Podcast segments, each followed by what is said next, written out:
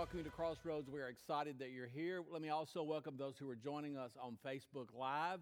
We're excited also that you're joining us. And I told you last week on Easter Sunday that normal wasn't working and that we weren't going back to normal. So, again, we didn't. That's a new service time. We've adjusted both of our service times.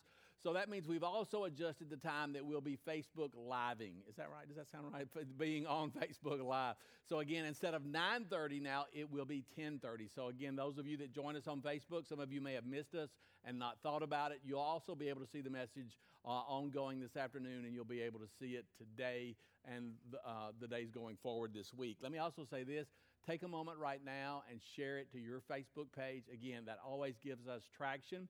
More people get to see it when they see that you're watching it or that you have watched it. So, again, let me welcome you again. I said things weren't going back to normal because normal simply wasn't working. Now, most of you are going to remember that a couple of weeks before Easter, uh, we started what I called a two week simple series based on a book by Andy Stanley. And before you over spiritual people say, based on a book, aren't we supposed to be speaking about the Bible? Well, we are. The, Bible, the book is based on Scripture.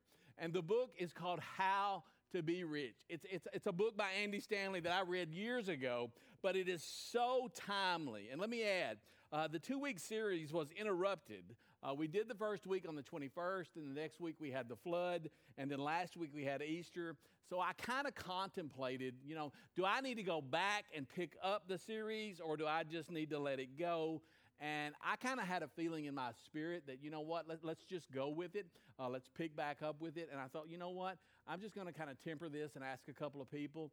And as I asked a couple of people, said, no, no, no, you need to just go ahead and, and do that. And this is not people I would typically, you know, always ask. They were kind of out of my circle. And I said to some of these people, I said, what, what, what, do, we, what do you think? And they said, no, you, you, you need to go ahead and do it. Because again, I think this is a very timely topic.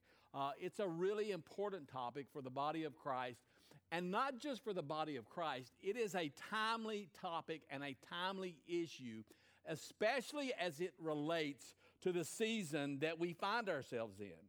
Now, let me say that I was really encouraged that some of you told me that you were going to make sure because I kind of pushed you. I said, you, if you don't have the book, How to Be Rich, by Andy Stanley. You need to buy that book. So some of you after the service said, you know what, I'm going to get that book. And then some of you in the service were buying the book. You told me that you were on Amazon and that you were buying it. And here's the thing if you were on Amazon to buy the book, which I suggested, I have no problem. I will forgive you. I believe it's that important and that you need to have that book because, again, it helps us understand the topic of generosity. It's just that important. Now, sort of as a review, so that we all kind of remember and so that we're all on the same page, I, I want to tell you what I believe was the big takeaway for me from that book. Because again, I think we all need to be on the same page and we all need to understand. And really, I think one of the things that Andy was trying to drive home is that we live in a culture, we live in a society, even right now, even all, with all that's going on with COVID 19, we live in a culture that is telling us how to get rich instead of how to be rich. But this morning, I want to point out a little something that I believe most of us miss. The reality is that most of us in this room, most of you who are listening online, and most of you who are watching online, we miss the point that we are already rich. We're already rich. Even though we might not realize it, that's something we have to understand. We are rich. And while we think that rich is always going to be somebody else, it's the guy down the street, it's the guy across town, it's the guy who's in Forbes magazine. Let me tell you, regardless of what you think, when we talk about rich, I'm talking about you. I'm talking about me. When we talk about rich, we're talking about us. Because here's the thing you have to understand we, my friends, are rich. But some of you would say, well, okay, okay, you know, one, I didn't really come to Crossroads to hear somebody talk about, you know, being rich or money, but, but, but just, just, just track with me here for just a few minutes. Because some of you say, well, if I'm rich, Randy, why is it that I have such anxiety with money? If, if you're telling me that all the people in the auditorium, those watching online and those listening online are rich, why is it that, that we're struggling to pay our bills? Why am I always stressed out over money? Can you just, Randy, can you just answer those questions for me? And I believe I can. I believe I can help you with the answer to those questions. I believe that I can say this morning to you if you're struggling to pay your bills, if you're constantly stressed out and you're dealing with anxiety and that's all revolving around money, that doesn't mean that you're not rich. It just means that you're bad at being rich. That's what that means. So, a big part of this is not for you trying to figure out what to do with your money. But I would say a big part of this whole two part series is really wrestling with the invisible effects of what money, and more importantly, what your money is actually doing to you. So I, I want to go back where we left off with this series because I believe this is so important because when you look at the theme on money, when you look at the theme on possessions in the Bible, when you look at money and possessions as we find it in Genesis all the way to Revelation, the one thing that you see is that Scripture tells us that there is only one thing that can combat against the negative effects of wealth. And the one thing that combats the negative effect that wealth has on your life is simply generosity. So this morning, I want to go back and I want to look at what Paul left for us when he was writing in 1 Timothy. We're going to look at 1 Timothy 6, beginning at verse 17. If you have your Bible and that's where you want to turn, I would strongly encourage you to do that. If not, that's okay. It's going to be on the screen behind me. Here's what Paul wrote in 1 Timothy. He said this He said, Command those who are rich in this present world not to be arrogant. Now look at that. Not to be arrogant, nor to put their hope in wealth, which is what? So uncertain. But to put their hope in God, who richly provides us with everything for our enjoyment.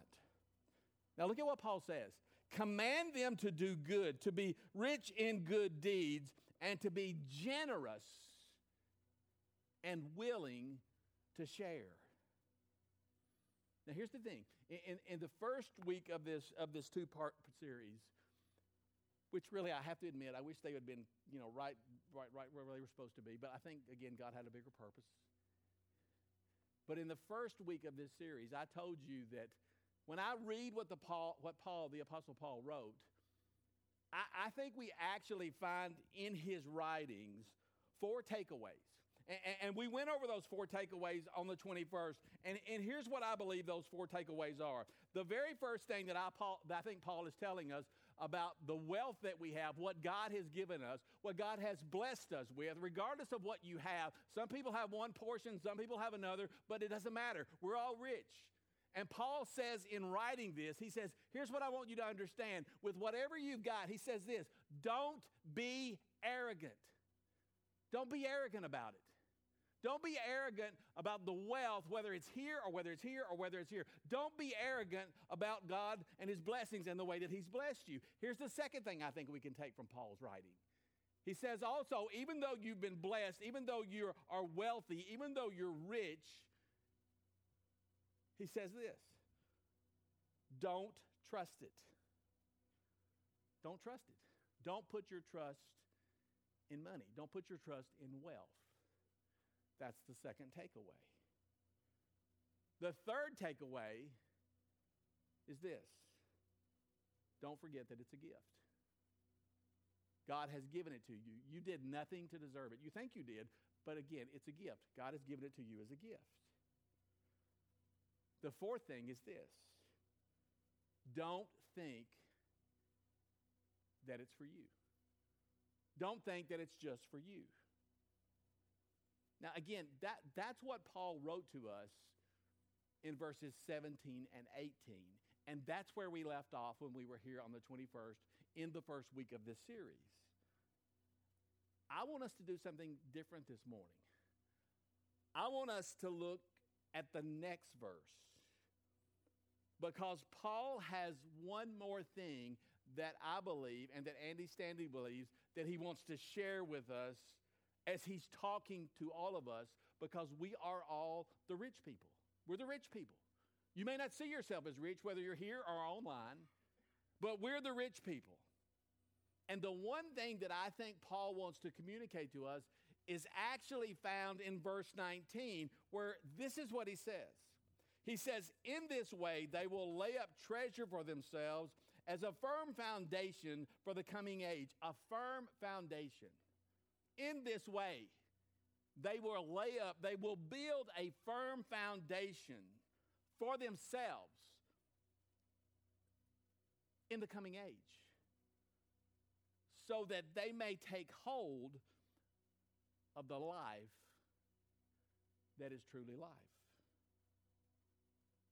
Now, I'm going to tell you, this is, this is going to sound crazy to some of you. But, but what Paul is saying is that there's a connection. In verse 19, we're going to leave that up there. There's a connection between your money and eternity. There's a connection between your extra and eternity. In other words, what Paul is saying is this. Now, listen to me. How you spend your money impacts eternity. How you spend your money impacts eternity. Not where you're going, but what takes place in eternity. How you spend your extra, how you spend your money impacts what takes place in eternity. And some of you are like, whoa, whoa, whoa, wait, wait, that can't be right. You have to be some kind of crazy loon. You're a heretic, or however you say that word. Some of you think I'm just a tick, and that's okay too. Especially when you're talking about money. That's what some of you think. But he, again, the thing I want you to understand is this.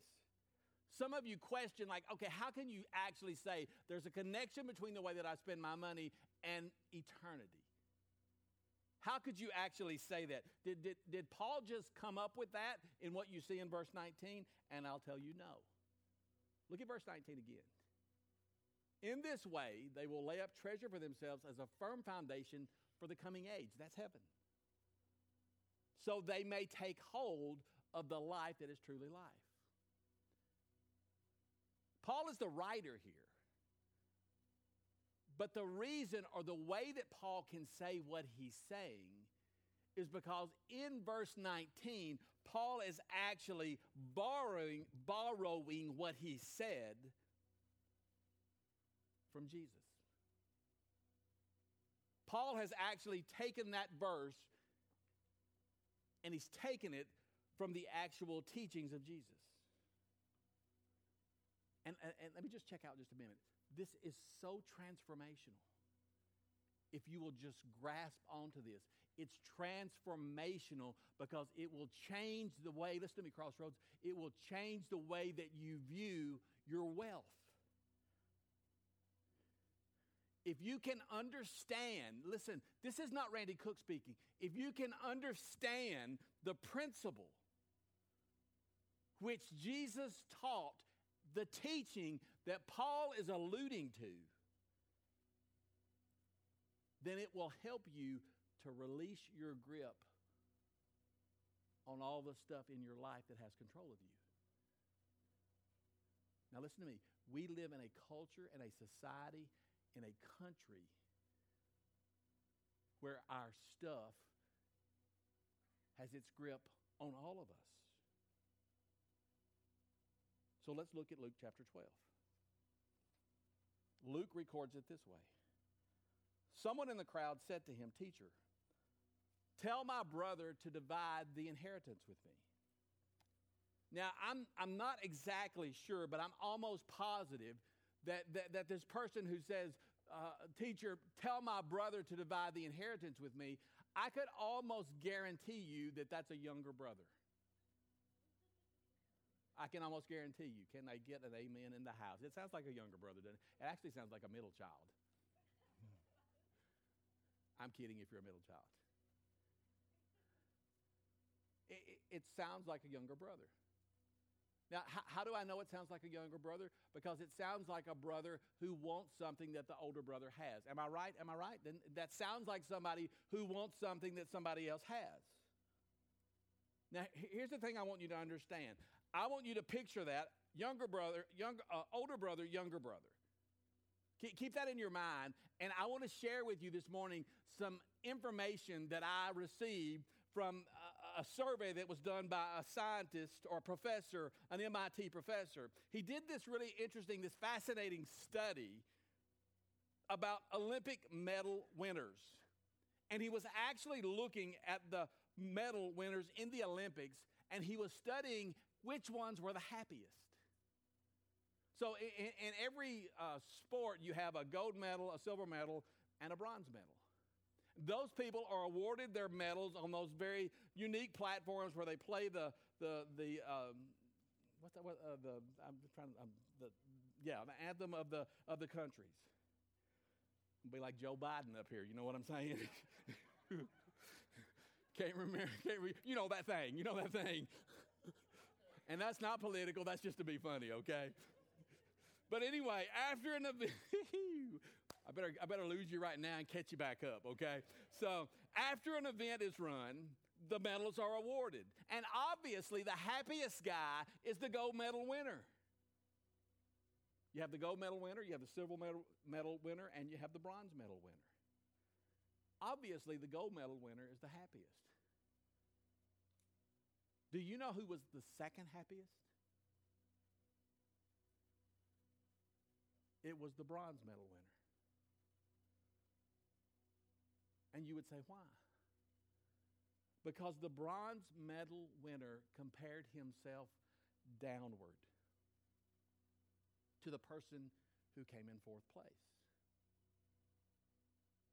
And as he compared himself to the fourth place participant, he was happy because he said to himself, Wow, look what I could have missed out on. I'm so thankful to have what I have because I could have came in fourth place.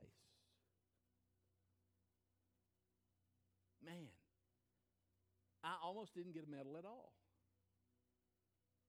Because in reality, I could have had nothing. So look at the silver medalist. Guess who the silver medalist compared himself to? He compared himself up to the gold medal winner. And he was obsessed with the fact of thinking, oh my gosh, look what I could have had.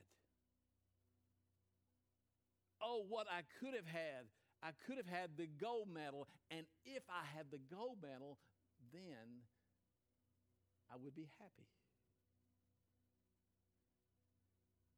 And the silver medal winners, now listen, are actually less happy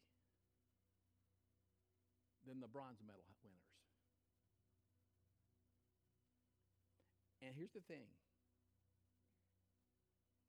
this shows us something that I think we have to realize. It shows us something that I think is deep within the human heart. Because here's the thing money will keep saying to you, Money will tell you, keep looking at the people who have more than you do. Look at the people who have a better house, a better car, a better job, a better 401k. Look at the people who have things that are better than you and just think how much happier you'd be if you had what they had. That's what money will say to you. This is what we need to realize. This is what money does. Money does crazy things like that. Money will also say to you, you know what, Randy? You, you, you don't have a greed problem. Money will tell you you don't have a greed problem when you do have a greed problem. Look at Luke 12. The younger brother, who I think that's who it was, has addressed Jesus. And Jesus replied, Man, who appointed me a judge or an arbiter between you? Then he said to him, now look at what, he, look at what Jesus says watch out. Watch out. Be on your guard against all kinds of greed. A man's life does not consist of the abundance of possessions. See, m- m- money will say to you, you, you don't have to worry about being greedy. Randy, you, you don't have to worry about gr- being greedy because greedy people are way richer than you are. You don't have to worry about being greedy because those greedy people are the rich people. The people who are way richer than you are. And Randy, you don't have enough money to be classified as greedy. But look at what Jesus said behind me. Put that back up there, Tim. He said, Watch out. Now that's interesting that Jesus would say, Watch out. Because watch out is not something that J- Jesus doesn't usually say, Watch out, be on guard against all kinds of murder. He doesn't say that, does he? He doesn't say, Watch out, be on guard against all kinds of adultery. Why would Jesus not say, watch out as it relates to murder, or watch out as it relates to adultery, or watch out as it relates to stealing? He doesn't say watch out because those things are clear cut. They're, I mean, you don't have to decide. I mean, you don't commit a murder and start, or start committing a murder and get about halfway through committing the murder and say, oh, I better not do this. I mean, you, you don't do that. Hey, this might count as a homicide. Maybe I shouldn't do it. Here's the thing I want you to understand murder and stealing and adultery are clear cut. So, how do you know when you're being greedy? And see, here's one of the things that money will do money will try to lure you into thinking that as long as you're not like Bernie Madoff, remember him who did that pyramid scheme and got billions of dollars from people? Money will lure you into thinking as long as you're not like him, you don't have a greed problem. You look at Bernie Madoff and you say, you know what? He's the one with the greed, greed problem. And you compare him to you and you say, you know what? I'm okay. But look at verse 16. Jesus speaking. And he told them this parable, a story. The ground of a certain rich man produced a good crop. He thought to himself, What shall I do? Because I have no place to store my crops. Now, I want you to hear me. This is Jesus talking about a typical middle class American. This is what Jesus is doing. He's talking about, or to, a middle class American right here because this is somebody who had a good year. This is somebody who, who, who achieved their bonus, who, who got a raise. This is a real estate agent who closed the biggest deal. And what Jesus is trying to do, Jesus is trying to get us thinking about the different things we could do when we find ourselves in the situation that this man finds himself in. He wanted to teach us the right way to respond. That's what Jesus is trying to do. He's trying to teach us the, wi- the right way to respond when we have extra. He's teaching us the right way to, to respond when we're rich. So you have this certain rich man who has produced a good crop, and he thought to himself, What shall I do? I have no place to store my crops. Then he said, This is what I'll do. I'll tear down my barns and build bigger ones, and there I will store my grain and my goods. And I'll say to myself, You have plenty of good things laid up for many years. Take life easy, eat, drink, and be merry.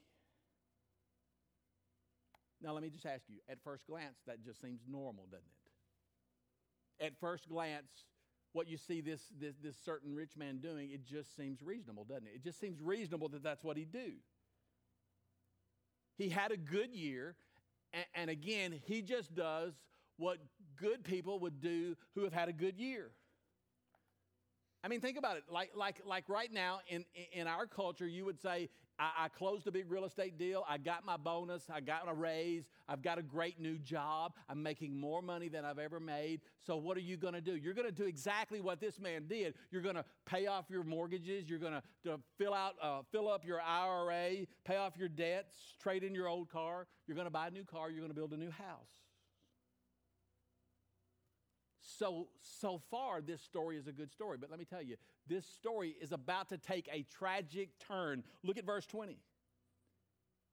After this man said, I'm going to build more barns, I'm going to store my stuff, I'm going to eat, drink, and be merry, God said to him, You fool! You fool. And again, the thing we have to understand is like most things that Jesus taught, like most of the things that Jesus had to say, this story, this parable, represented a monumental shift in the way that people thought on a day to day basis. He's announcing in this story that there is a paradigm shift. There is a new paradigm for those who are rich. There is a new paradigm for those who have extra. He's talking to people like us. Because whenever we have what we need and then more than we need, we naturally think that the extra is for us. We naturally think that the extra is for our consumption. And knowing that you and I think when you have extra and we naturally think the extra is for our consumption, that thought actually leads me to an important point that I want to make, and I think I see it in this story. The point is this you fail at being rich when you think it's all about you. Isn't that what Paul warned us about? You fail at being rich when you think what God has given you is all about you. God didn't call this man a fool because he got richer. Why did God call this man a fool? He called him a fool because this man, this certain rich man, didn't know how to be rich. And that's what we're talking about. He called him a fool because he didn't know how to be rich. Now, think about it. This certain rich man was a farmer. He's putting away his crops, he's putting away his grain. We know he's a farmer. If he's a farmer, who made him rich? God made him rich. Who made the sunshine? God made the sunshine. Who made it rain? God made it rain. So God made him rich. God has made this dude richer. And God is not angry at this man because he's rich. He called him a fool because he didn't know how to handle it. He called him a fool because he didn't know how to be rich. And listen to, listen to what I'm about to say. God has made you rich. And those watching online and those listening online, God's made you rich. And let me tell you this morning, I want you to hear me from my lips to your ears. God's not mad at you for being rich. He's not. I do think there are times that God looks down at me and says, Oh, Randy, I just wish you would act rich. Randy, you're failing the test with your extra and what I've given you because this is not about you. But God is not mad at any of us in this room or watching online about us being rich. Look at how the story continues. God says, This very night your life will be demanded from you. Then who will get what you have prepared for yourself? He started up in barns, going to eat, drink, and be merry. Now who's going to get it? Because his life is going to be demanded from him. Who's going to get it? Somebody else. Not because he's generous, but because he's dead. But look at the next verse. This is how it will be with anyone who stores up things for himself self, but is not rich toward God. This is how it will be for any of you who stores up things for himself, but is not paying it forward, not rich towards God. And then we come to the verse that we're all familiar with. Verse 34 For where your treasure is, there your heart will be also.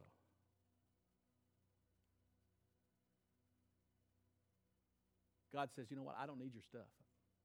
I gave it to you. I don't need your stuff. I don't, I don't, I don't need your house. I don't need your car. I don't need your, you know, your Range Rover, your Suburban, your Dodge Neon. I don't need any of that. I want your heart. And what God is saying to us is that for you rich people, that's hard for you. So the best way for me to get your heart is to get your stuff. And so here I want you to hear me. Paul is writing to the rich people, he's writing to us. He's borrowing from a teaching of Jesus.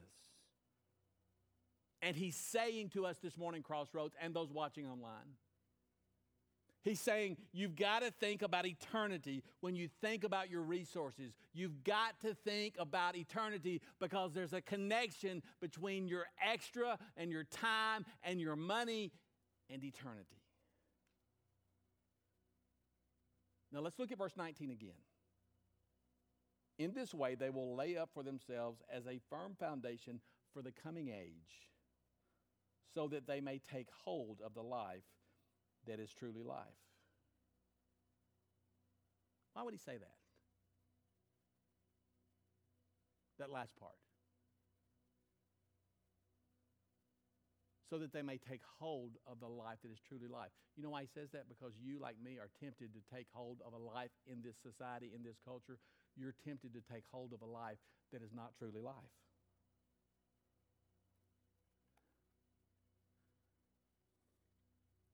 See, the problem with generosity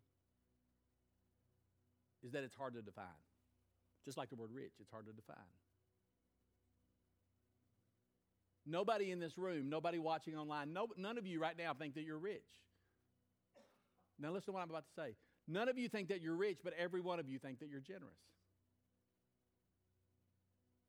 None of you think you're rich, but every one of you, just like me, we think we're generous. So if we take everything that Jesus said about money and possessions, and you just kind of boil it down, distill it down, I think there are what I would say three major themes that emerge from the teachings and the talks of Jesus on the subject of money. Here's the first thing that I think emerges from anything that Jesus says about money. Again, you put it all together, you boil it down, these three things just kind of pop up to the surface. The first thing that I think Jesus gives a lot of emphasis on is this it's priority giving. Right now is the time for you and for me to start to be generous. Be generous with your time, be generous with your money. Because here's the thing I want you to understand when you make giving a priority, something inside of you that I can't explain happens to you. I can't explain it. But I can tell you it happens, especially when giving is financially challenging to do. Because it's like you loosen your grip on this whole value system that says money is the key to life, money is the key to happiness, money is the key to, to, to safety. It's, it's when you give of your time and your talent and your treasure, when you make giving a priority, something changes inside of you. And I will tell you this morning, in that split second that you decide to be generous, you know what you're saying? I'm not trusting in the gift, but I'm trusting in the giver. I'm not trusting in the gift, but I'm trusting in the one who gave me the gift. And, and, I know that many of us are guilty of saying, you know what? When I start making more money, that's when I'll start being more generous. I hear that all the time. You know, when I get the next job, I'll give more. When I, make more money, I'll give more. But I, I, I just want to address something. I want you to hear me. One of the single most reliable financial statistics that exists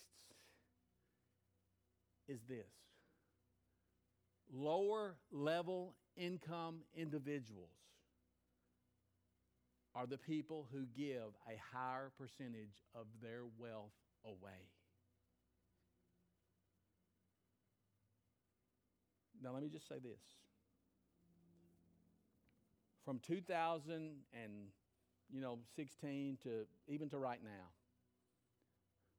the economy of this great country has expanded and grown exponentially.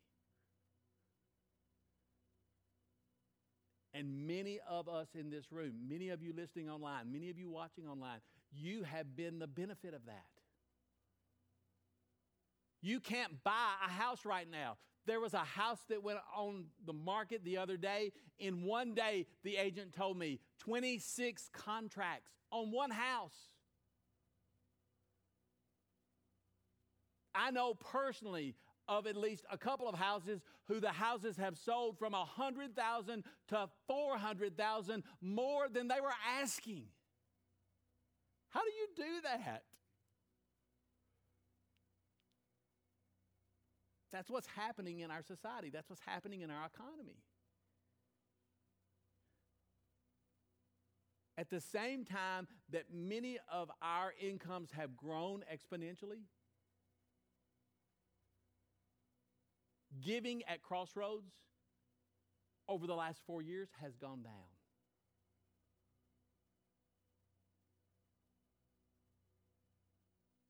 Why? Well, we know part of that was because a lot of people weren't here last year and they didn't give, or they quit giving.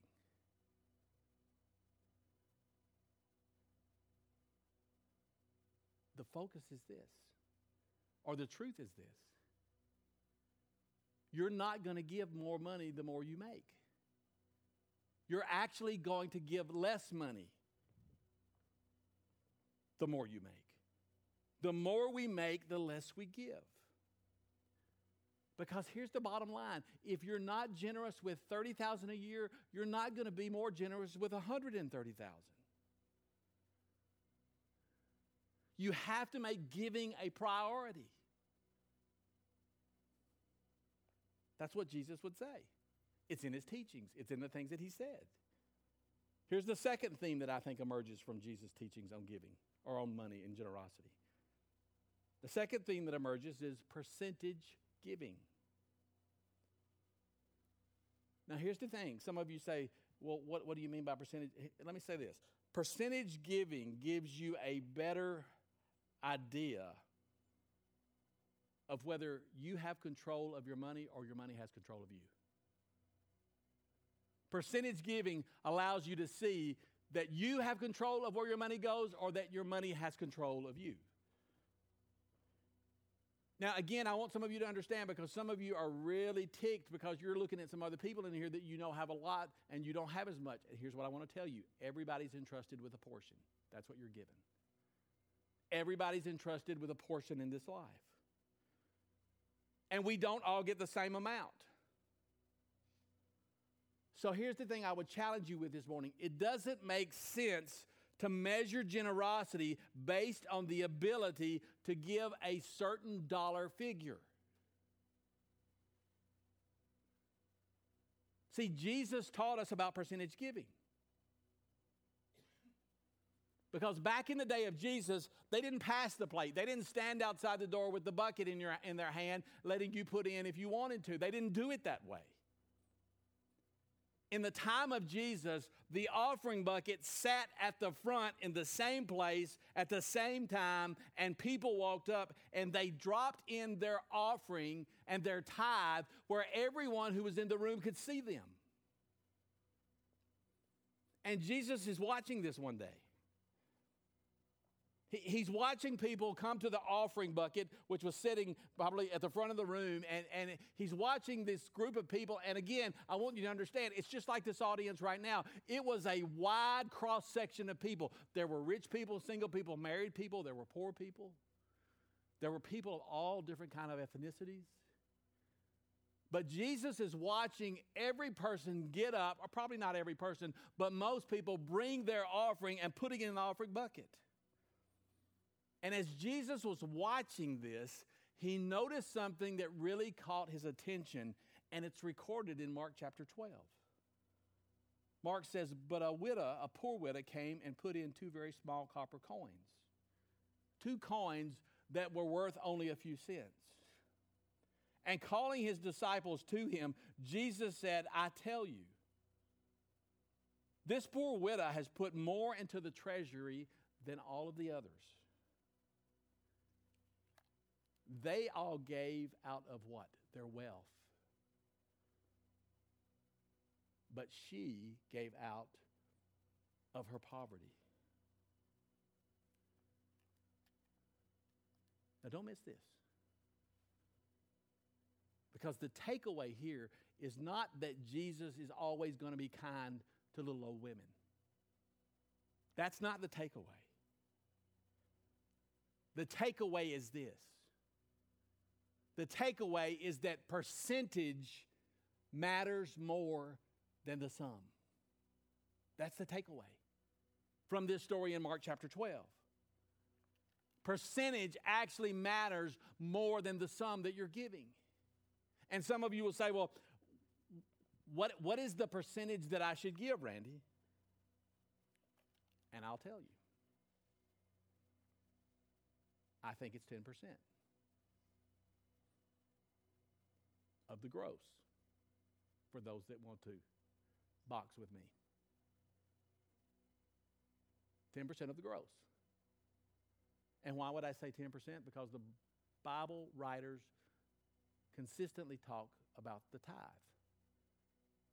And the tithe means 10%. And some of you that just that just grates on you. Well, I make $500 a week. That means I got to give $50 off the top. That's if you're giving 10%, that would be correct. I mean, of course, the more you make, the more you give. That's why percentage giving is important. But here's my encouragement, and I want you to hear me. I want you to hear me. My encouragement is that if more, this morning, if you can't, if that's just something that you can't stomach, that you just pick a percentage and you start there. Notice I said start there. You pick a percentage and you start there. Start giving it away. And can I just address something here really quick? I totally believe in the integrity of what we do as a church. Now, I'm going to tell you this and if this is a big thing for you, then you probably just need to go somewhere else. We don't have these ugly business meetings where people fight each other over, you know, whether it's going to the Lottie Moon or the blah, blah, blah. We don't do that. We have a budget and we don't publish that out. We, anytime you want to see that, ask me. I'll show it to you. We don't put it in the offering, we don't put it in the bulletin for you to see it because, again, we want the focus day in and day out, day in and day out to be on Jesus. That's what we want. The, you know, when I go in and I open a church bulletin and the first thing I see is about the offering from last week and they came up this much short or they're, they're this much over, to me it just it draws my focus to they're all about money. So we don't put that out there much. We talk about it some. We're not going to avoid talking about it. But if you don't believe in the integrity of what we do and what we have done at Crossroads Church, I'm going to tell you then take your money and still be generous and give it to somebody else. Give it to somebody else. But here's the thing I would address this morning. If you have trouble with a church, if you have a history with the church, and that's caused you not to be generous, move on. Get over that.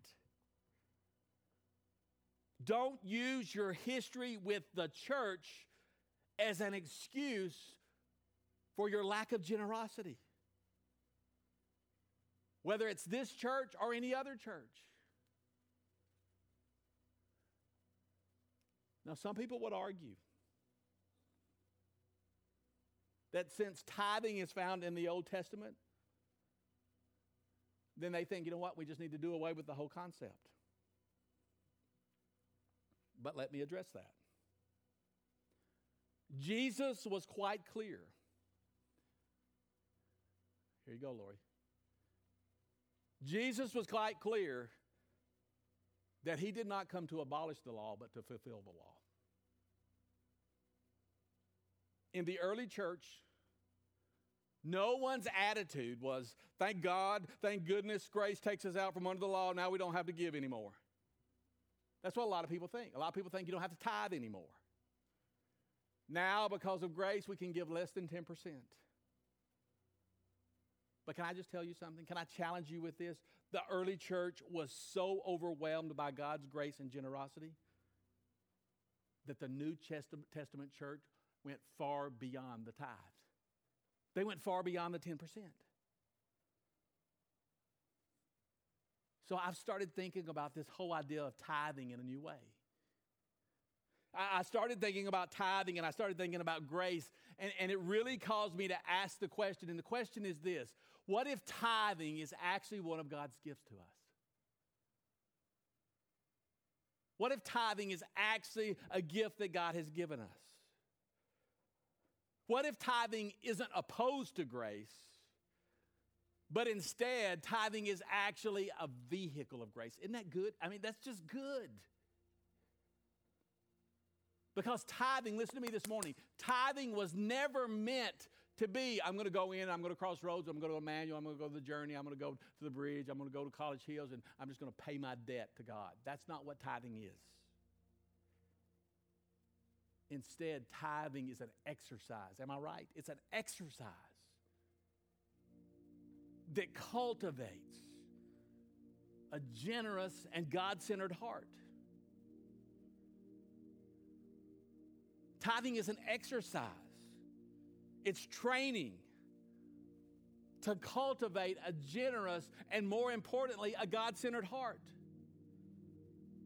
So take time to think about it like this attitude matters more than percentage. If you're giving a percentage with a bad attitude, that, that's all for nothing. Attitude matters more than percentage. Let me give you an example. I, I, I remember one of these days I was standing out uh, at the 8 o'clock service, and when I was standing out there, one of my grandchildren came in. They attend the 8 o'clock service. Where's Vestal when I need her?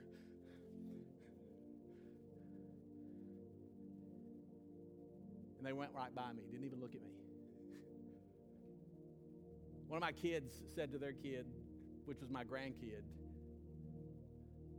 Go over and give Grandy a hug. Now, my name is Randy, but since I'm a grandparent, I know I don't look like one, but since I'm a grandparent, they call me Grandy, which I think was a pretty cool name. Just Randy with a G. So, so they come in and they just fly right by me and just ignore me. And, my, and one of my children said, Go give Grandy a hug. They just kept right on going. They said, Go give Grandy a hug.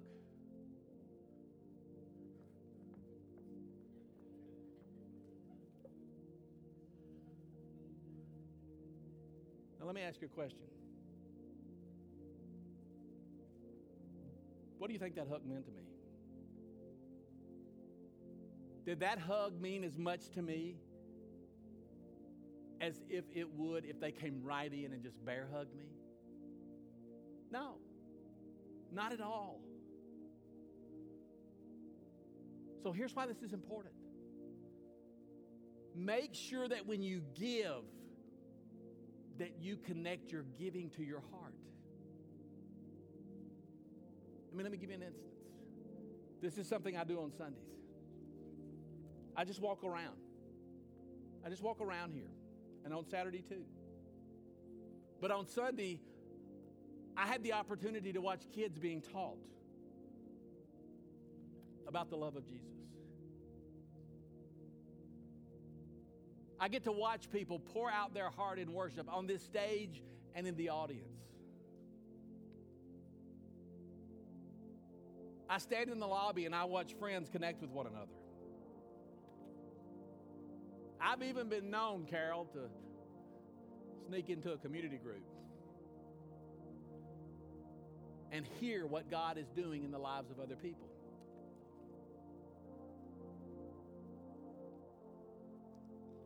Lori Dove, Lori Flowers. I've also taken the time to have conversations with people that have gone on our mission trips and they've experienced what God has done in their lives because of your generosity and the generosity of other people. And see, here's the thing in all of that, I get to see something. And in what I get to see, I get to see that my giving here at Crossroads, my giving to God, makes all these things happen. And it really fills me up. And when I give, it allows me to give with joy. But I want to take a, a, moment and give you another type of giving. And I think this is really, really important. And it might be something that very few of you thought of, very few of you have thought of. Or it might be something that's completely new to you. But again, I think I find this in the teachings of Jesus. It's something called progressive giving. Because when it comes to giving, just track with me on this. I think tithing, giving 10% is like the training wheels of giving. You follow me? Remember when you learned how to ride a bike and you, you couldn't steady yourself and they put the training wheels on the back so that you could learn how to ride the bike, and then one day you took the training wheels off. I think tithing is like the training wheels of giving. It's like training wheels of the whole giving concept. See, here's what I believe the 10% is intended to get you started. But I don't think the 10% is recommended forever.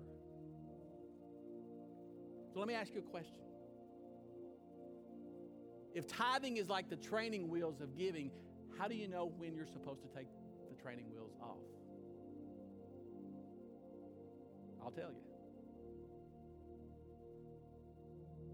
The quick answer is when the training wheels start to slow you down. You take the training wheels off when the very thing that helped you in the beginning starts to slow you down.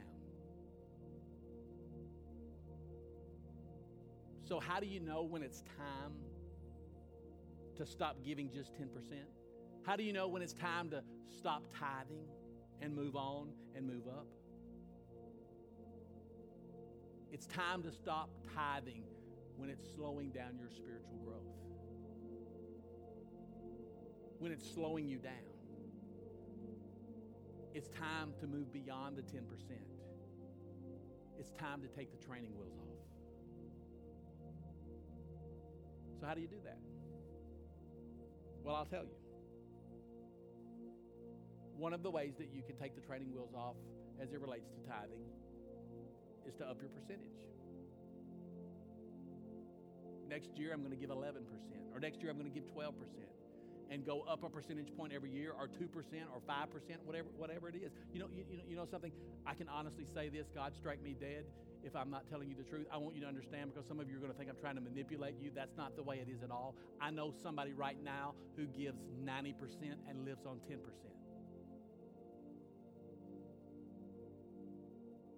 And you say that's not possible, I'm going to tell you it's absolutely possible.